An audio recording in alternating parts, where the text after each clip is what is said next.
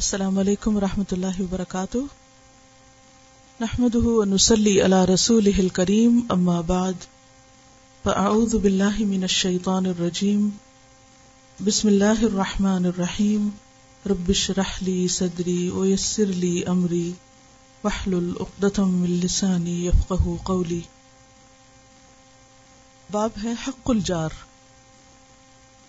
مادہ ہے جیم باورے جاورا یو مجاورا اور جوار کہتے ہیں پڑوس میں رہنے کو۔ مجاور کا لفظ آپ نے سنا ہوگا۔ بیت اللہ کے مجاور بھی ہوتے ہیں۔ جو بیت اللہ کے قریب رہتے ہیں، اس کی خدمت کرتے ہیں۔ مسجد کے مجاور بھی ہوتے ہیں۔ اور بعض اوقات مزاروں کے مجاور بھی، کیونکہ وہ ان کے ساتھ رہتے ہیں یعنی گویا قبروں کے ساتھ رہتے ہیں۔ قبروں کے پڑوس میں رہتے ہیں یا قبرستان میں رہتے ہیں۔ حالانکہ قبرستان صرف مردہ لوگوں کے لیے ہوتے ہیں۔ تو جاورا یہ جاور مجاورا اور جوار پڑوس میں رہنے کو کہتے ہیں اور اسی مادے سے اجارا یو جیرو اجارا تن کہتے ہیں، بچانے اور پناہ دینے کو۔ تو پڑوسی جو ہے وہ پناہ بھی دیتا ہے۔ اسی لیے جار پڑوسی اور اس کا معنی پناہ دینے والا اور پناہ لینے والا دونوں طرح آتا ہے۔ کیونکہ پڑوسی پڑوسی کے لیے کیا ہے؟ پناہ گاہ۔ دونوں ایک دوسرے کو پناہ دیتے ہیں۔ اگر دیکھا جائے تو پڑوسی سب سے قریبی ساتھیوں میں سے ہوتا ہے۔ گھر کے افراد کے بعد سب سے پہلا واسطہ اور پہلا رابطہ پڑوسی کے ساتھ ہوتا ہے۔ نیبر کے ساتھ ہوتا ہے۔ بازوقت اپنے رشتے دار، قریبی لوگ دور ہوتے ہیں۔ اور اجنبی لوگ قریب ہو جاتے ہیں۔ جتنا ان سے تعلق اور واسطہ ہوتا ہے، اتنا اپنے رشتے داروں سے بھی بعض اوقات نہیں ہوتا۔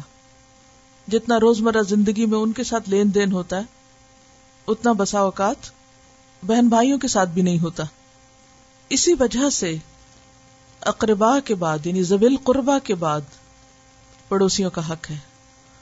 اور اسی سلسلے میں اللہ تعالیٰ فرماتے ہیں، قال اللہ تعالی والجار ذی القربا والجار الجنب والصاحب بالجنب. اور یہ اس آیت کا حصہ ہے جس کے شروع میں وعبد اللہ ولا تشرکوا به شیئا وبالوالدین احسانا اور پھر ذی القربا اور اس کے بعد یہاں جار کی بات آئی، پڑوسی کی بات آئی کہ وہ پڑوسی جو رشتہ دار ہو اور وہ پڑوسی جو اجنبی ہو یعنی رشتہ دار نہ ہو۔ وہ صاحب بالجم اور وہ جو تھوڑی دیر کے لیے بھی ساتھ ہو۔ تو اس سے پتہ یہ چلتا ہے کہ پڑوسی تین قسم کے ہوتے ہیں۔ ایک وہ جو جس کا گھر ہمارے گھر کے ساتھ ہوتا ہے اور وہ رشتے دار بھی ہوتا ہے۔ اور دوسرا وہ جو ساتھ ساتھ تو رہتا ہے لیکن رشتے داری نہیں ہوتی۔ تو اس کو جار الجنوب کہا گیا۔ اجنبی ہمسایا جس سے خون کا رشتہ نہیں، تعلق داری نہیں۔ اور تیسرا، وہ صاحب بالجم پہلو کا ساتھی۔ یہ بھی ہمسایا ہے، لیکن اس میں ضروری نہیں کہ وہ شخص اپنے گھر یا خاندان کے ساتھ، آپ کے گھر یا خاندان کے ساتھ رہتا ہو۔ آپ کے محلے میں رہتا ہو یا آپ کے کمپاؤنڈ میں رہتا ہو یا آپ کی بلڈنگ میں رہتا ہو، ضروری نہیں کہ وہ ایک اپنے مکان یا اپنے گھر کے ساتھ ہو، بلکہ کسی بھی جگہ کہیں بھی کوئی شخص جو آپ کے ساتھ مل جل کر رہتا ہو، کوئی مل کے کام کرتا ہو، یا کسی بھی جگہ پر وہ آپ کے قریب ہو، خواہ زیادہ دیر کے لیے، خواہ تھوڑی دیر کی، خواہ پورے دن کے لیے، خواہ دن کے کسی حصے کے لیے، خواہ وہ سفر میں کیوں نہ ہو۔ تو یہ جو تیسرا حصہ ہے، وہ صاحب بل جمب اس میں مسافر بھی آ جاتے ہیں۔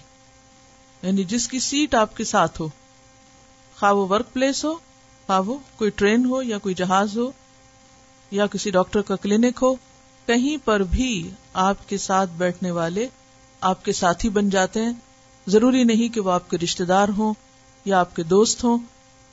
ان سے آپ کا تعلق کیا ہے؟ ایک ہمسائیگی کا تعلق ہے۔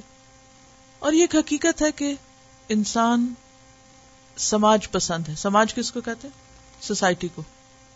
یعنی انسان تنہا نہیں رہ سکتا۔ اسے ہمیشہ مل جل کے رہنے کی ضرورت ہوتی۔ اسی لیے آپ نے دیکھا ہوگا کہ جن لوگوں کے ساتھ آپ سفر کر رہے ہوتے ہیں، خواہ وہ چند گھنٹے کے لیے ایک جگہ پر اکٹھے ہوں، تو عموماً کیا ہوتی؟ اس سفر کے دوران آپ کی دوستی ہو جاتی۔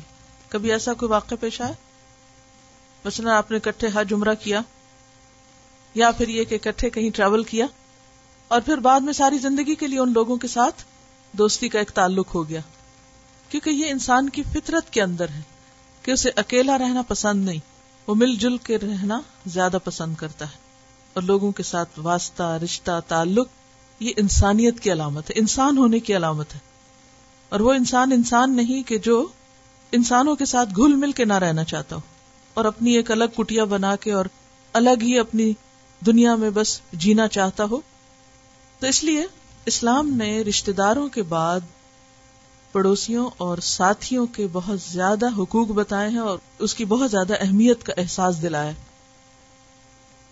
تو انسان کہیں پر بھی کسی کے ساتھ مل کر کوئی کام کر رہا ہو، خواہ وہ رشتے دار ہو یا نہ ہو، خواہ وہ آپ کا ہم مذہب ہو یا نہ ہو، آپ کے رنگ کا یا زبان بولنے والا ہو یا نہ ہو، کوئی بھی۔ کوئی بھی انسان، خواہ وہ کسی بھی قوم، گروہ، قبیلے، علاقے، رنگ، نسل، زبان سے تعلق رکھتا ہو، جس کے ساتھ بھی آپ مل کر زندگی بسر کریں، کوئی کام کریں، اکٹھے رہیں، وہ آپ کا ساتھی اور پڑوسی ہے اور اس کے آپ پر حق ہے اور اس کا خیال رکھنا آپ پر لازم ہے۔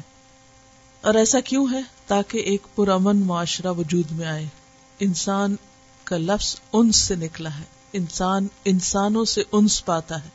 انسان انسان کی ضرورت ہے۔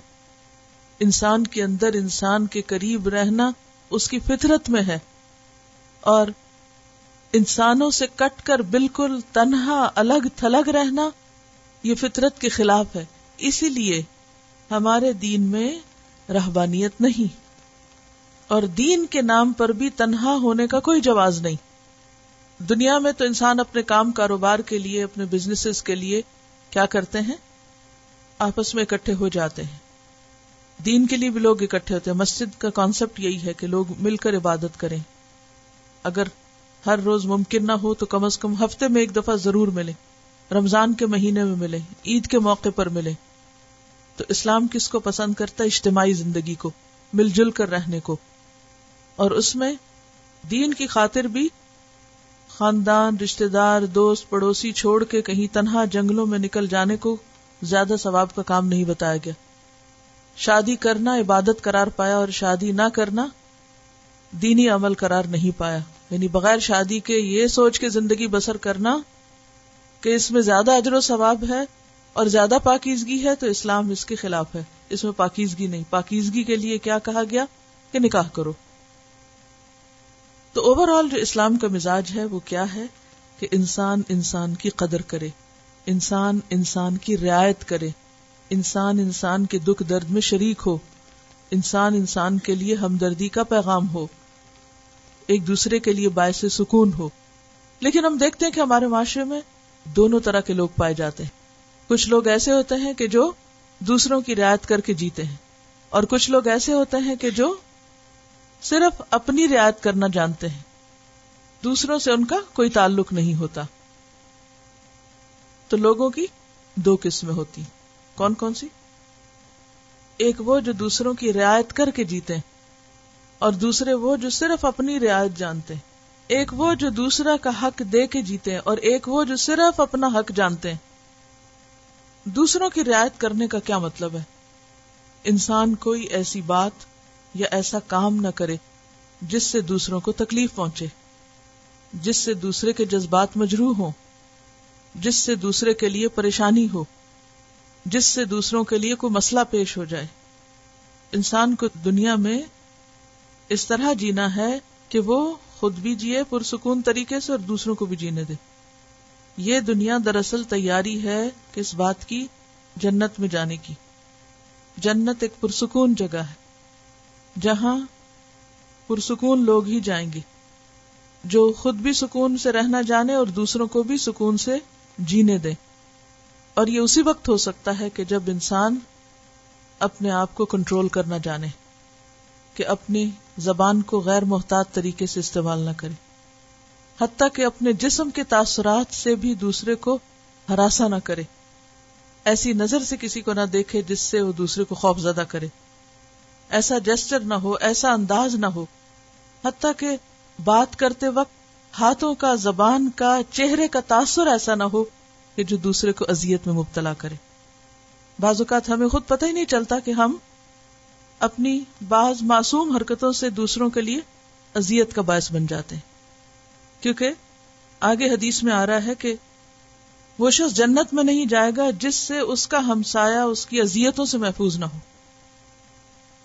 تو بے حد ضروری ہے کہ خواہ کوئی تھوڑی دیر کے لیے ہمارے ساتھ ہو یا زیادہ دیر کے لیے۔ ہم اپنی ذات کی اذیت سے اس کو بچائیں۔ ہر اس کام سے بچیں جس سے دوسرے کو اذیت ہو۔ خواہ وہ کوئی ایکشن ہو، خواہ وہ کوئی بول ہو، خواہ وہ کوئی دیکھنے کا انداز ہو، خواہ وہ چلنے کا انداز ہو، خواہ وہ لین دین کا کوئی طریقہ ہو، کچھ بھی ہو۔ خواہ وہ اٹھانے، رکھنے کی حد تک ہی معاملہ کیوں نہ ہو؟ کیونکہ بسا اوقات ہم اور کچھ بھی نہیں کرتے، صرف اپنی چال سے دوسروں کو اذیت دیتے۔ کیسے؟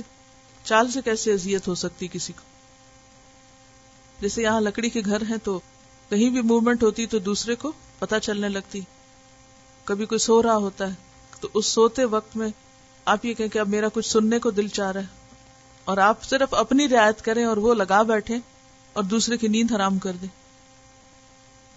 پیر گسیٹ کے چلنا اٹھانے رکھنے میں کیا تکلیف کا باعث ہو سکتی ہے چیز؟ مثلا کوئی چیز اٹھائی، زور سے دھمک کے رکھی، دروازہ زور سے بینک کیا اور دم دھم سیڑھیوں سے اترے، چیزیں اٹھا، پٹخا کے پھینکی۔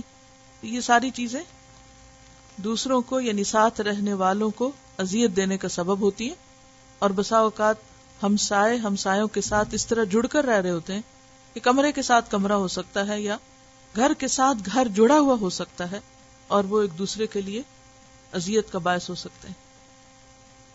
بعض اوقات اس طرح فخر سے چلنا اور اس طرح غضبناک انداز میں چلنا کہ جس سے دوسرا دیکھ کے ہی سہم جائے کہ معلوم نہیں کیا مسئلہ ہے۔ اپنے آپ کی صفائی نہ رکھنا، اپنے گھر کی صفائی نہ رکھنا اور اس سے دوسروں کو اذیت دینا۔ اب آپ دیکھیں اگر کلاس میں دو لوگ بیٹھے ہوئے ہیں اور ایک نے کپڑے نہیں بدلے، نہائی نہیں، جسم کی صفائی نہیں کی تو دو چار گھنٹے جو دوسرے کو ساتھ بیٹھنے کو ملے ہیں، وہ کس طرح گزریں گے؟ کیا وہ اس میں نہیں آئے گا کہ وہ دوسرے کو اذیت میں مبتلا کر رہا ہے؟ تو ہم سب کو سوچنا چاہیے، ہماری وہ کون سی حرکت ہے، کون سی باتیں ہیں جو دوسرے کو ستانے اور اذیت دینے میں آتی؟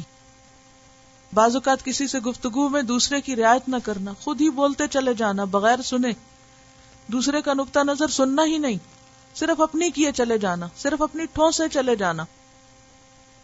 اور کیا صورتیں ہوتی کیونکہ حدیث بہت شدید ہے، معمولی نہیں ہے۔ لاؤڈ میوزک بھی اسی میں آتا ہے۔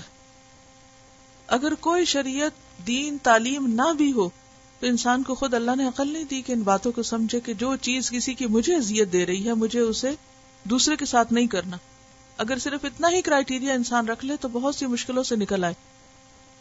جب کوئی سو رہا ہو یا کوئی نماز پڑھ رہا ہو اور اس وقت لاؤڈلی پاس باتیں کرنا شروع کر دیں کہ اس کی نماز میں خلل ہو یا نیند میں خلل ہو، یہ تمام چیزیں اذیت دینے میں آتی تو خلاصہ یہ ہے کہ انسان کا تعلق اپنے خاندان کے بعد سب سے پہلے جس سے بھی ہو اور جتنا زیادہ ہو، فاصلے کے اعتبار سے قریب، کام کے اعتبار سے قریب انٹریکشن کے اعتبار سے قریب، اس کا ہم پر اتنا ہی زیادہ حق بنتا ہے۔ خواہ وہ کسی بھی رنگ نسل سے تعلق رکھتا ہو حدیث نمبر ون ایٹ نائن ان عبد اللہ ابن عمر قال قال رسول اللہ صلی اللہ علیہ وسلم، خیر الاصحاب عند اللہ خیرهم لصاحبه وخیر الجیران عند اللہ خیرهم لجاره رواہ الترمذی، کتاب البر والصلة۔ سیدنا عبداللہ رضی اللہ عنہ سے روایت ہے رسول اللہ صلی اللہ علیہ وسلم نے فرمایا، اللہ تعالی کے ہاں ساتھیوں میں سب سے بہتر ساتھی وہ ہے جو اپنے ساتھی کے لیے بہتر ہو۔ اور پڑوسیوں میں سب سے بہتر پڑوسی وہ ہے جو اپنے پڑوسی کے حق میں بہتر ہو۔ تو گویا ایک اچھے انسان کی پہچان کیا ہے؟ یہ نہیں کہ وہ خود اپنے آپ کو کیا سمجھے ہوئے۔ اپنے آپ کو تو ہر ایک اچھا ہی سمجھتا ہے۔ اگر ہم کسی ایسی غلط فہمی یا خوش فہمی کا شکار ہیں کہ خود کو بڑی چیز سمجھے ہوئے ہیں یا اپنے آپ کو بڑا ہی عقل مند سمجھتے ہیں اور بڑا ذہین سمجھتے ہیں اور دوسروں کے مقابلے میں بڑا انٹلیکچل سمجھتے ہیں، یہ کسی بھی اعتبار سے اپنے آپ کو بہترین جانتے ہیں، تو یہ بہترین ہونے کی علامت ہرگز نہیں۔ اس بھول سے اور غلط فہمی سے نکل جانا چاہیے۔ یہ معیار نہیں ہے کرائٹیریا نہیں ہے۔ کیا؟ کہ ہم خود کو کیا لگتے ہیں؟ تو کسی انسان کے اچھے ہونے کا معیار یہ نہیں کہ وہ خود اپنے بارے میں اپنے لیے کیا رائے رکھتا ہے۔ اس کے اچھے ہونے کا معیار کیا ہے کہ اس کے ساتھ ہی اس کے بارے میں کیا رائے رکھتے ہیں۔ جو لوگ اس کے ساتھ رہتے ہیں، وہ اس کے بارے میں کیا کہتے ہیں؟ ایک اچھے شوہر کی پہچان کیا بتائی گئی؟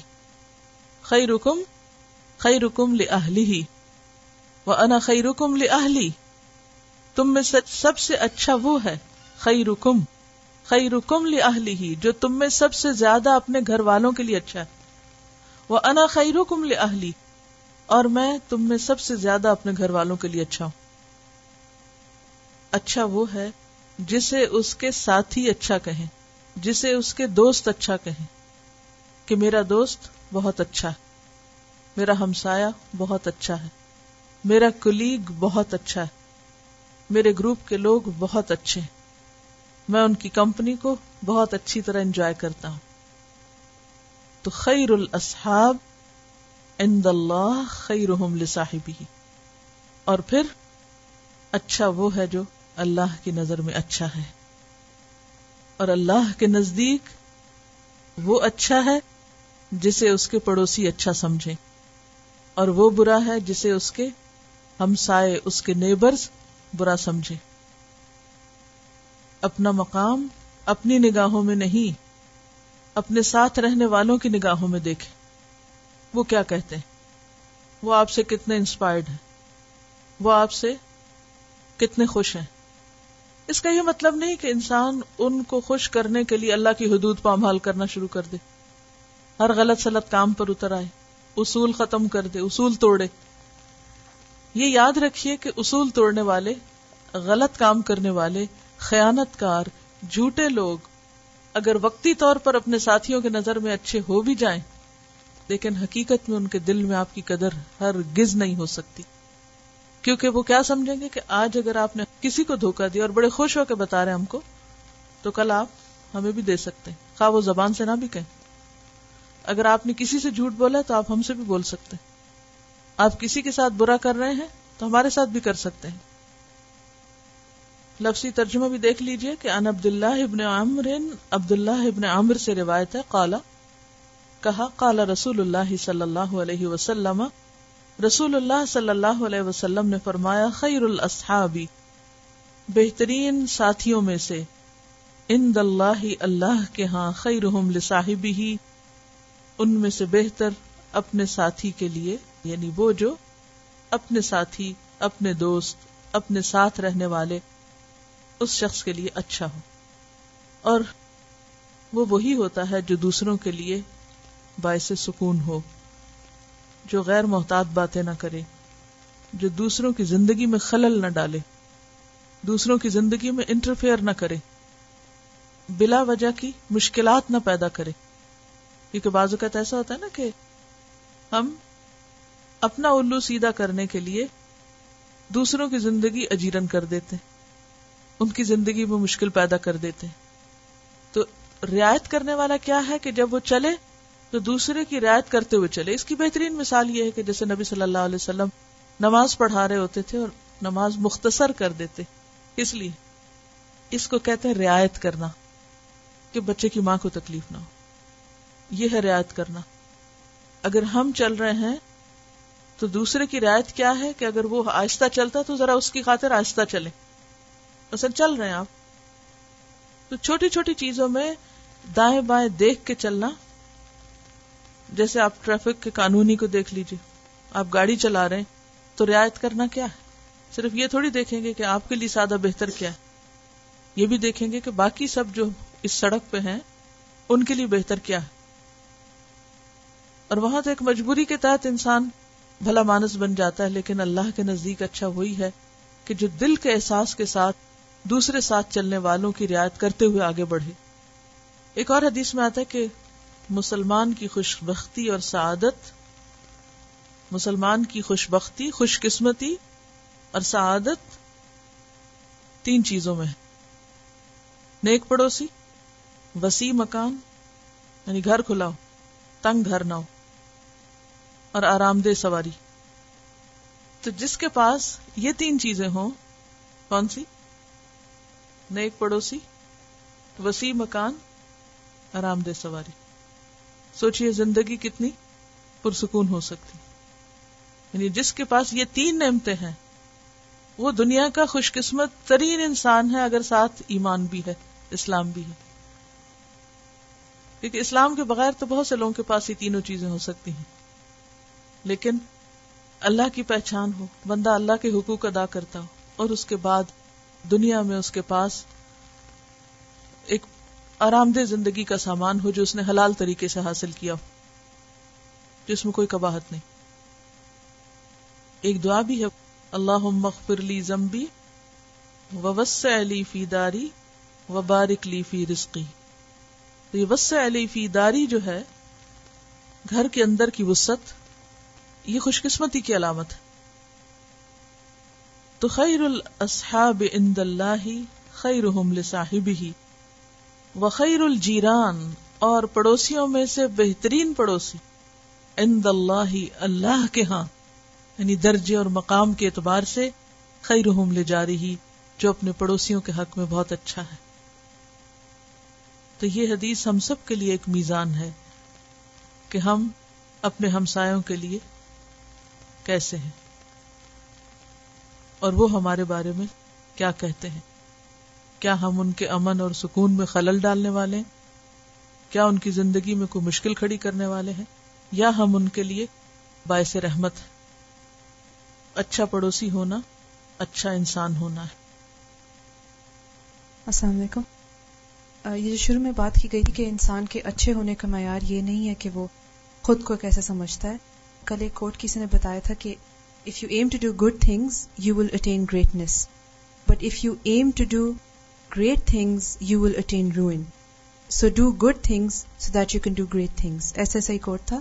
مطلب کہ اچھا کام کرنے کا سوچیں تاکہ دوسروں کی نظر میں بھی اچھے ہو جائیں۔ اور اگر ہم اسی بات کو سوچتے رہیں گے کہ ہم دوسروں کی نظر میں اچھے ہو جائیں، ہم گریٹ بن جائیں دوسروں کی نظر میں، تو یو ول اٹین روئن جو مجھے سمجھ آئی اس سے وہ یہ ہے کہ بڑا انسان بننے کے لیے بڑے کام کرنا ضروری نہیں، بڑا انسان بننے کے لیے اچھے کام کرنا فائدہ مند ہے۔ یعنی بعض اوقات ہم کیا سوچتے رہتے ہیں؟ ہم کوئی بہت بڑا کام کریں، بہت بڑا تیر مارے کوئی کارنامہ کر کے جائیں دنیا سے۔ سوچتے ہیں نا؟ اور اس چکر میں چھوٹی کوئی کام ہو تو ان کو خاطر میں نہیں لاتے، انہیں کام ہی نہیں سمجھتے۔ اور نتیجہ کیا ہوتا ہے؟ نہ ادھر کے رہے، نہ ادھر کے رہے۔ نہ ہی تو آج تک بڑا انسان بن سکے۔ اور نہ ہی کوئی کام کیا اور زندگی ضائع کر کے بیٹھ گئی روئن کر دی۔ تو بہتر کیا ہے کہ ہر وقت اس بات کی فکر میں رہیں کہ کیا خیر اور بھلائی کا کام ہے جو اللہ نے میرے حصے میں ڈال دیا کیونکہ اللہ نے دنیا کا نظام اس طرح رکھا ہے نا کہ مختلف لوگوں کے مختلف رولز رکھے سب کو ایک کام نہیں کرنا۔ کچھ کام بظاہر بڑے خوش نما نظر آتے ہیں، بڑے نمایاں اور بہت رونق والے۔ اور کچھ ایسے نہیں ہوتے۔ عموماً ہم جب لوگوں کی نظر میں مقام تلاش کرتے ہیں تو کن کاموں کے ذریعے؟ جو بڑے خوش نما ہیں۔ لیکن ان کو بھول جاتے ہیں جو اس سے بھی زیادہ اجر و ثواب والے ہیں، لیکن بظاہر آپ کو کوئی بہت بڑا انسان نہیں دکھاتے۔ ایسے میں ان چیزوں کے پیچھے جانا جو ہمارے بس میں نہیں، لیکن بظاہر ہمیں بڑا خوش نما باغ نظر آتی ہیں۔ یہ ایک بہت خوشنما چیز نظر آتی ہے کہ جس کے پیچھے انسان بھاگتا رہے اور بھاگ بھاگ کے ہلاک ہو جائے اور وہ پھر بھی ہاتھ نہ آئے، تو ان چانسز کو اویل کریں، ان اپرچونٹیز کو دیکھیں جو آپ کے دائیں بائیں بکھری ہوئی ہیں، جن کے ذریعے آپ بہت ساری اچھائی کما سکتے ہیں۔ مثلا راہ چلتے ہوئے اگر آپ نے کسی تکلیف دینے والی چیز کو اٹھا لیا، تو آپ نے ایک اچھا کام کیا۔ ہو سکتا ہے کہ آپ نے اپنے ایک فطری نیکی کے شوق میں کر لیا ہو اور کسی نے نہ دیکھا ہو۔ لیکن ہو سکتا ہے کہ کوئی دور کھڑا دیکھ کے متاثر ہو رہا ہو آپ سے۔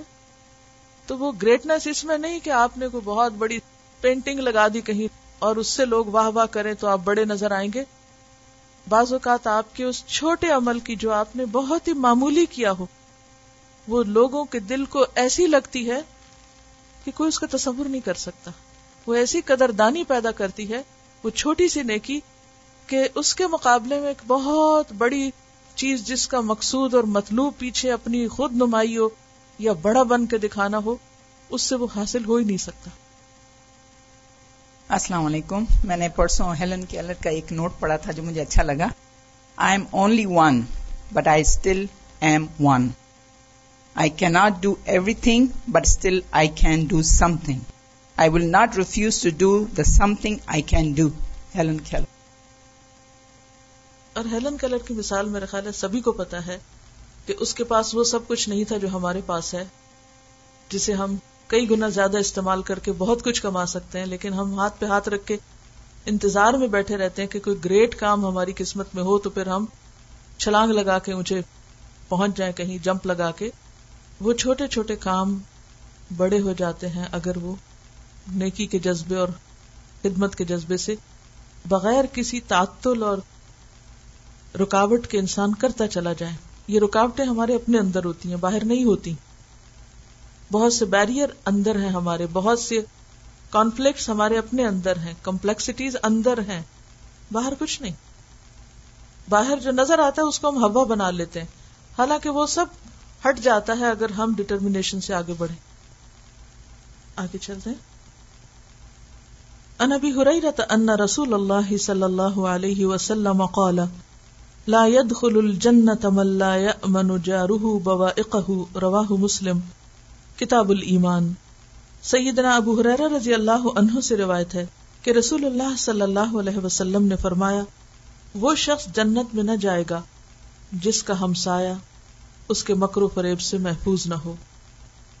لفظی وضاحت ان ابی حریرہ ابو حریرہ سے روایت ہے، ان رسول اللہ بے شک رسول اللہ صلی اللہ علیہ وسلم نے قالا، فرمایا، لا يدخل الجنت، جنت میں داخل نہ ہوگا۔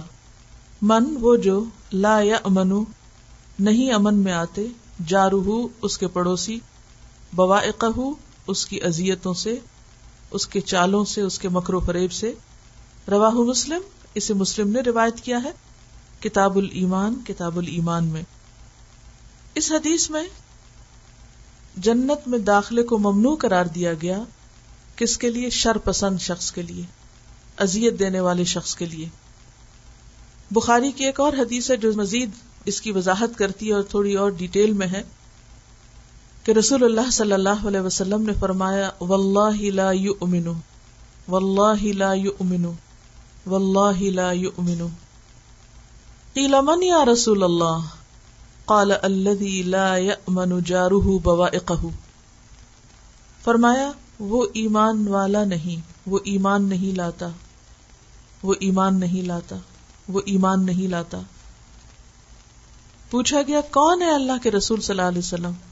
کس کا ایمان نہیں؟ کون مومن نہیں؟ کالا فرمایا اللہ وہ شخص، لا من جارو بوا جس کا پڑوسی اس کے شر سے محفوظ نہیں۔ اس کا ایمان ہی نہیں۔ اس کا ایمان ہی مشتبہ ہو گیا۔ ایمان خلل میں پڑ گیا، شبہ میں پڑ گیا۔ جس نے اپنے ہمسایوں کو، اپنے ساتھیوں کو دکھ دینا نہ چھوڑا۔ کیونکہ ایسا انسان انسانی جذبے سے آ رہی ہے۔ اس کے اندر انسانیت ہی نہیں، جسے کسی کی تکلیف کا احساس نہیں۔ جو دوسروں کو دکھ دینے سے باز نہیں آتا۔ اور ازیت دینے میں، زبان سے ازیت دینا اپنے رویے سے ازیت دینا، مختلف کاموں اور مختلف طریقوں سے ازیت دینا، دوسرے کو ہرٹ کرنے، دکھ دینے ازیت دینے کا کوئی بھی انداز ہو سکتا ہے۔ اسے پہلے بھی میں نے ذکر کیا کہ بعض اوقات ہم منہ سے بولتے کچھ نہیں، لیکن اپنی نظریں، اپنے لکس اپنی شکل، اپنے جسر اور اپنی چال اور اپنے رویے سے دوسرے کے لیے مصیبت بن جاتے ہیں۔ اور پھر اگر کوئی کہے کہ آپ ایسا نہ کریں تو کہتے ہیں ہم نے تو کچھ نہیں کہا۔ معصوم بن جاتے ہیں، کچھ کہا ہی نہیں۔ کوئی زبان سے کہہ دے تو وہ بھی تکلیف دہ ہے، لیکن زبان سے زیادہ کیا مار تکلیف دے کون سی چیز زیادہ تکلیف دے ایٹیٹیوڈ رویہ۔ طرز عمل، معاملہ۔ اگر آپ منہ پھلا کے پھر رہے ہیں لوگوں کے بیچ میں، نہ آپ کے چہرے پہ اسمائل ہے، نہ آپ کسی سے بات کر رہے ہیں۔ کیا آپ ازیت نہیں دے رہے؟ کیا یہ ازیت نہیں؟ بتائیے، بولیے۔ لیکن ہم کبھی نہیں سوچتے کہ یہ بھی ازیت اور اس میں عام طور پر خواتین بالکل کیئر نہیں کرتی۔ ویسے شوہر سے کوئی ناراضگی ہوگی۔ اب معصوم بچوں کو خبر ہی نہیں کہ بھی قصہ کیا ہے۔ اب سارا غصہ غزب نکل رہا ہے بچوں کے اوپر۔ ساری فرسٹریشن کا شکار بچے۔ کہاں سے ہم اس کو جسٹیفائی کر سکتے ہیں؟ کہاں سے؟ کیا اللہ کو حساب نہیں دینا ہوگا؟ اب جس کو خبر ہی نہیں کہ آپ پہ کیا گزری، اس کو آپ اپنے موڈز کیوں دکھا رہے ہیں؟ اگر آپ کو کوئی تکلیف ہے تو آپ بول کے بتائیں کہ میں تکلیف میں ہوں۔ اور مجھے کسی انسان نے تکلیف پہنچائی ہے، تم اس وقت مجھے تنہا چھوڑ دو حتیٰ کہ میں ٹھیک ہو جاؤں۔ بتائیں دوسرے کو، کیونکہ بعض اوقات قصور کسی کا ہوتا ہے، بھگتنا کسی اور کو پڑتا ہے۔ اور پھر یہ معمول بن جاتا ہے بازو عادت بن جاتی ہے۔ آپ کو بتائیں کہ مسکرانا بھی ایک عادت ہوتا ہے اور موڈ آف کیے رکھنا بھی ایک عادت بن جاتا ہے۔ پتہ ہی نہیں چلتا کہ ہم کس حال میں پھر رہے ہیں۔ اور ایک مستقل عادت بنی چلی جاتی ہے۔ اور مستقل طور پر ہم دوسرے کے لیے اذیت کا سامان پیدا کیے رکھتے ہیں۔ حالانکہ جو کچھ دل میں ہو، جو ناراضگی ہو، جو غصہ ہو، اس کے حد لمٹ تین دن ہے بس۔ تین دن کے بعد آپ ختم کریں اس کو۔ سوگ کی مدت تین دن ہے، ناراضگی کی مدت تین دن ہے۔ کیونکہ تین دن کے اندر انسان کو سوچنے اور غور کرنے کا موقع مل جاتا ہے اور اس کے بعد وہ چیزیں نارمل ہو جاتی ہیں۔ اور نارمل ہونا چاہیے، کیونکہ اصل چیز ہے نارمل طریقے سے رہنا۔ ایک معتدل انسان کی حیثیت سے رہنا۔ یہ نہیں کہ آپ اتنے ہائپر ہو جائیں کہ آپ ہنس ہنس کے پاگل ہو جائیں اور دوسرے وقت میں اتنے ہائپر ہو جائیں کہ رو رو کے یہ موڈ آف کر کر کے دوسرے کو اذیت دیں۔ تو زندگی گزارنے کا آسان طریقہ کیا ہے؟ اعتدال۔ نہ خوشی میں بہت اونچے جائیں اور نہ غم میں بہت اونچے جائیں۔ نہ غصے میں بہت اونچے جائیں اور نہ ہی کسی مہربانی میں بہت اونچے جائیں۔ اتنے ہی مہربان رہیں جتنا آپ مینٹین کر سکیں۔ اور ہمارے لیے بہترین مثال نبی صلی اللہ علیہ وسلم کی مثال ہے۔ کیونکہ عام طور پر جب ہم یہ بات پڑھتے ہیں نا کہ ہم سائے کو تکلیف دینا جو ہے بہت بری بات ہے اب ہم بھول جاتے ہیں کہ ہمارے آس پاس رہنے والے بھی ہمارے ہی ہمسائے ہیں۔ خواہ ہم کسی کام کی جگہ پر اکٹھے ہیں، خواہ سفر میں اکٹھے ہیں، یا کہیں پر بھی۔ اسی لیے آپ دیکھیے کہ جیسے آپ مثلا کسی ویٹنگ ایریا میں بیٹھے ہوئے تو بازو اوقات ویٹنگ ایریا میں بیٹھتے کچھ لوگوں کو گھورنا شروع کر دیتے دوسروں کو۔ اب اس سے کیا ہوگا؟ ہم سائے کو تکلیف ہوگی یا نہیں؟ ہوگی نا؟ آپ یا تو اپنا کام کریں۔ اگر کسی سے نگاہ ملے تو اسمائل کریں یا کوئی بات کریں یا اپنے جیسر سے آپ بتائیں کہ ہم کیئر کر رہے مجلس کے آداب کیا ہیں؟ کہ جب کوئی نیا شخص آئے تو کیا کرو؟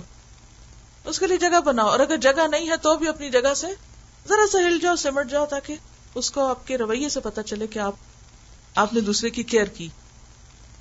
لیکن یہ چھوٹی چھوٹی باتیں عموماً ہم ان کا دھیان ہی نہیں رکھتے۔ فرسٹریشن کوئی اور ہوتی ہے؟ غصہ کسی اور پہ ہوتا ہے۔ اور نکل کسی اور پہ رہا ہوتا ہے۔ یہ تو عدل انصاف نہیں ہے۔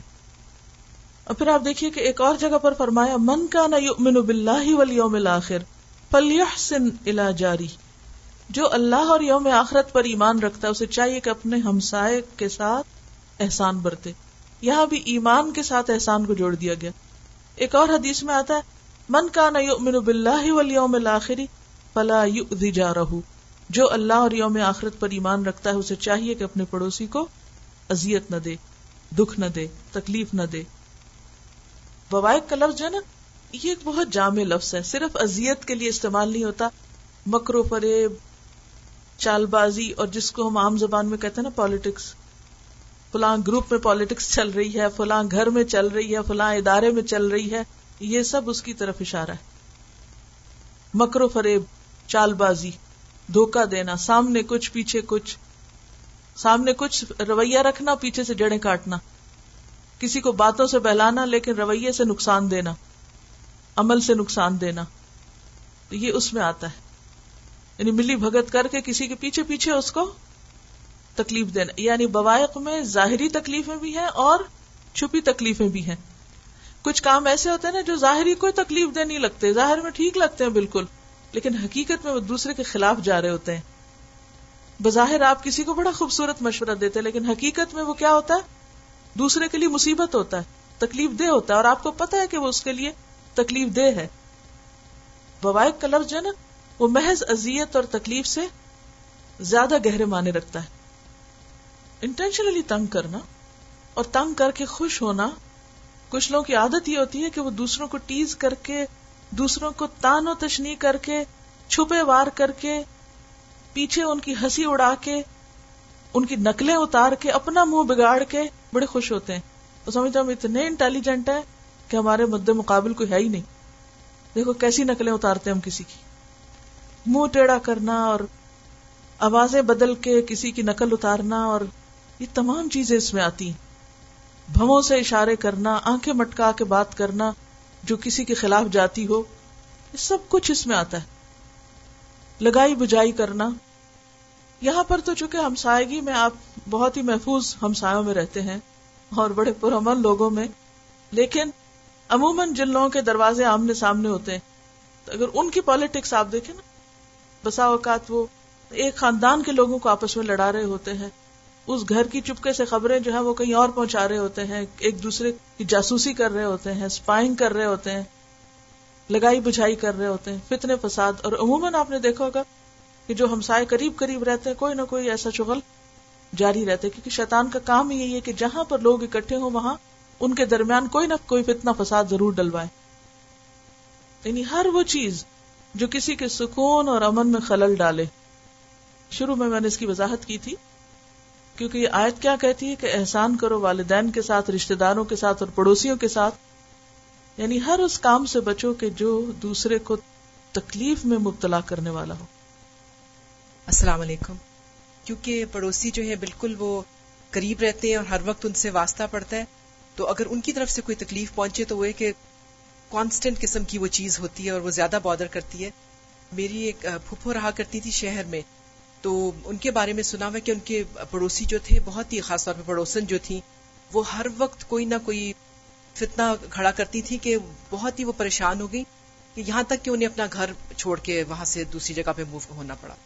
اور بچوں کو تنگ کرنا، ان کے بچے جب اسکول جاتے تھے تو ان کے بارے میں کچھ نہ کچھ کہتی رہتی تھی سنا ہے کہ میری پھپھو جو تھی وہ بیمار ہو گئی تھی اس کی باتیں سن سن کے۔ تو پھر سب نے یہ سجیسٹ کیا کہ آپ اس جگہ کو چھوڑ دیں کیونکہ پڑوسن ایسی ہیں، وہ تو ہر وقت کا ایک طرح جو ہے آپ کو ٹارچر ہے۔ بالکل۔ اب دیکھیں کہ بہت سے لوگ نفسیاتی بیماریوں کے شکار کیوں ہو جاتے ہیں؟ لوگوں کے رویے کی وجہ سے۔ کیونکہ بعض اوقات ایک شخص کا دوسرے پر ایک ہولڈ ہوتا ہے یا دباؤ ہوتا ہے یا اپر ہینڈ ہوتا ہے، تو وہ نیچے والوں کو پیس کے رکھ دیتا ہے۔ اور کچھ نہیں تو زبان کی اذیتوں سے ہی۔ ان ابن عباس یقول، سمعت النبی صلی اللہ علیہ وسلم یقول ليس المؤمن الذي يشبع وجاره جائع، رواه البخاري في الادب المفرد۔ سیدنا ابن عباس رضی اللہ عنہما سے روایت ہے، میں نے نبی کریم صلی اللہ علیہ وسلم سے سنا کہ وہ شخص مومن نہیں، جو خود تو پیٹ بھر کر کھائے اور اس کا ہمسایا بھوکا ہو۔ لفظی وضاحت ان ابن عباس ابن عباس سے روایت ہے۔ یقول وہ کہتے ہیں سمع تو میں نے سنا، النبی نبی صلی اللہ علیہ وسلم سے یقول، آپ فرماتے تھے لئی سلمن نہیں ہے وہ مومن۔ اب یہاں بھی حدیث ایمان سے متعلق۔ پچھلی احادیث ان سب کا بھی تعلق ایمان سے تھا۔ بظاہر دیکھنے میں پڑوسی کے ساتھ معاملہ ان انسانی معاملہ، لیکن حقیقت میں وہ ایمانی معاملہ ہے۔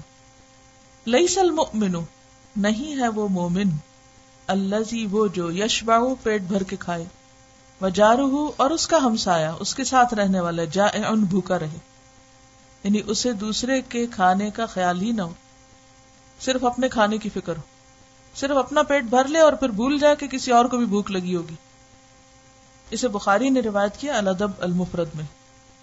یہاں اگرچہ کھانے کی بات ہے، لیکن کھانا اہم ترین انسانی ضرورت ہے اور اس کا تعلق تمام ضروریات سے یعنی اس کے بعد باقی ساری ضروریات بھی اس میں آ جاتی ہیں۔ ایک کھانا ہمارے جسم کو چاہیے ہوتا ہے اور ایک کھانا ہماری روح کو چاہیے ہوتا ہے۔ تو کسی کی بھوک کا احساس دراصل کیا ہے؟ اس کی ضرورت کا احساس کہ وہ ضرورت مند ہے۔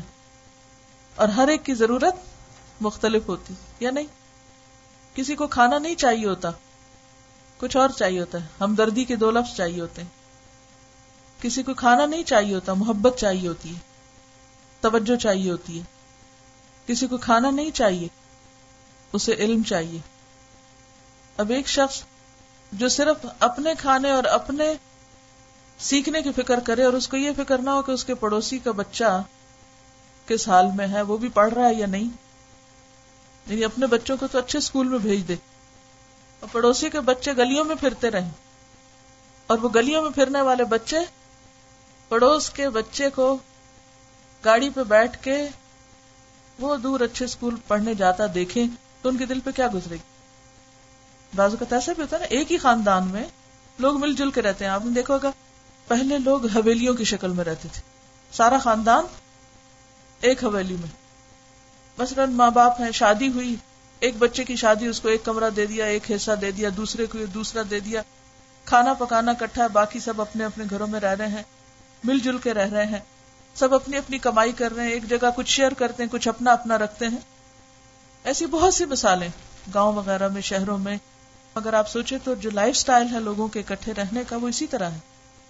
اب نئے زمانے میں نئی چیزیں ہو رہی ہیں، لیکن عمومی طور پر یہ آپس کی ضروریات کو پورا کرنے کے لیے یا ایک دوسرے کی ضرورت ہوتے ہوئے اگر بزنس اکٹھا ہے یا ویسے رہائش کے مسائل ہیں تو لوگ اکٹھے رہتے۔ اب کیا ہے؟ ایک گھر میں اگر دو بھائی رہ رہے ہیں، دونوں کی آمدنی کا سورس فرق ہے۔ ایک امیر ہے، دوسرا غریب ہے۔ اب ایک کے بچے کے لیے کھلونے بھی قیمتی آ رہے ہیں اور دوسرے محروم ہو کے دیکھ رہے ہیں۔ ایک جو ہے وہ اچھے اسکول میں جا رہا ہے اور دوسرا اس سے محروم ہے۔ ایک اچھے کپڑے پہن رہا ہے اور دوسرا محروم ہے۔ اس سے جو تفاوت یا فرق آتا ہے، اس سے جو غم اور دکھ اور جیلسیز پیدا ہوتی یہ معمولی نہیں ہوتی۔ یہ پھر بہت دور تک ان کے اثرات ہوتے ہیں اور پوری شخصیت مسخ ہو کر رہ جاتی ہیٹرڈ جنم لیتی ریئیکشنری لوگ پیدا ہوتے ہیں۔ جو ہر ایک سے انتقام لینا چاہتے ہیں۔ کس کا؟ ان سب کانشیس میں پائے جانے والے دکھوں اور غموں کا کہ جس کا بدلہ پھر وہ ہر ایک سے لیتے ہیں۔ اور ایسی صورت میں کبھی بھی معاشرہ پرامن نہیں ہو سکتا۔ نبی صلی اللہ علیہ وسلم نے ہم سائے کے حقوق کو ایمان کے ساتھ ریلیٹ کر کے ہر مومن پہ لازم کر دیا کہ وہ صرف اپنے بارے میں نہ سوچے، اپنے علاوہ دوسروں کے بارے میں بھی سوچے۔ بحثیت مومن ہمیں صرف اپنے لیے جینے کو نہیں بھیجا گیا، ہمیں دوسروں کے لیے بھی جینا ہے۔ اور اس کا آغاز کہاں سے ہوگا؟ اپنے قریب ترین سے ہوگا۔ ہمیشہ سوچا کریں، آپ اپنے بچوں کے لیے کیا چاہتے ہیں؟ ہر شخص کی تمنا اور خوشیاں ہوتی ہیں نا اپنے بچوں کے لیے۔ میرا بچہ یہ بن جائے، میرا بچہ وہ ہو، میرا بچہ ایسا اور ویسا ہو۔ اور اسی لیے آپ نے دیکھا کہ مائیں جب بچوں کو پیار سے بلاتی کیسے کیسے نام دیتی شہزادہ اور پتہ نہیں کیا کیا۔ پرنس۔ ہاں؟ شہزادہ سمبل ہے کس چیز کا؟ انتہائی خوشحال زندگی گزارنے کا۔ تم تو شہزادوں کی طرح جی رہے ہو، شہزادوں کی طرح رہ رہے ہو۔ اب اپنے بچوں کو تم شہزادہ بنانا چاہیں اور ہم سائے کے بچے کے بارے میں کوئی فکر ہی نہ ہو۔ اپنا بچہ تو پڑھ رہا ہو۔ ہم سائے کے بچے کی جہالت کا خیال ہی نہ ہو۔ اپنے بچے کو تو ہم دین میں آگے بڑھائیں اور ہم سائے کے بچے کی دینداری کے بارے میں کوئی غم اور فکر ہی نہ ہو۔ تو ہم سائے کے ساتھ احسان، ایسا احسان ہے جس کا بدلہ آپ پر دنیا میں بھی پلٹ آئے گا۔ اگر آپ چاہتے ہیں اپنے بچے کی بھلائی، دوسرے کے بچے کی بھلائی شروع کر دیں۔ یقیناً اللہ وہ بھلائی آپ ہی کی طرف پلٹا دے گا۔ کیونکہ عموماً یہ ہوتا ہے نا کہ جیسے اپنے بچے بھی ہیں، بھائی کے بچے ہیں، بہن کے بچے ہیں، تو اس میں ظاہر ہے کہ جو اپنا بچہ ہے وہ اپنا حالانکہ بچے تو سبھی کے بچے ہوتے ہیں، لیکن جو اپنا ہے وہ اپنا ہے۔ اب مائیں کیا کرتی ہیں کہ جو اپنا ہے اس کو تو چھپا چھپا کے اور ادھر سے ادھر کر کر کے بھی خیر بھلائی کرتی رہتی ہیں، تو دوسرے کو اگنور کر دیتی حالانکہ اپنے بچے کی طرف خیر اور بھلائی کا راز کیا ہے؟ دوسروں کو بھی پیار کریں، اس وقت بھی جب ان کے ماں باپ سامنے نہ ہو وہ سب آپ کی طرف بھلائی پلٹے گی۔ کر بھلا ہو بھلا۔ احسان کرو، آپ کے ساتھ بھی احسان ہوگا۔ اور وہ میں نے پہلے ہی بتایا تھا نا، میرے استاد نے کہا تھا، ان کے پاس خاتون آئی کہ بچہ کھاتا نہیں کو وظیفہ بتا دیں۔ انہوں نے کہا کہ کسی اور کے بچے کو کھلاؤ، تمہارا خود ہی کھانے لگے گا۔ اصل میں جنت بہت وسیع ہے۔ کتنی وسیع؟ ارد حسماوات والارض۔ اتنی بڑی جنت لے کے کیا کریں گے؟ کیا کریں گے؟ انجوائے کریں گے نا، لیکن اس کو وہی انجوائے کر سکتا ہے جس کا دل بڑا ہو، جس کی نگاہ بڑی ہو، جو دور تک سوچتا ہو، جو سیلف سینٹرڈ نہ ہو، دوسروں کے لیے سوچنے والا ہو۔ اور پھر اپنی ذات اور خاندان سے نکل کر ان کے ساتھ جو اجنبی ہو خواہ رشتے دار نہ ہو کچھ نہ لگتے ہو خواہ آپ کے ہم مذہب بھی نہ ہو سبحانک اللہم و بحمدک، نشہد اللہ الہ الا انت، نستغفرک و نتوب الیک۔ السلام علیکم ورحمۃ اللہ وبرکاتہ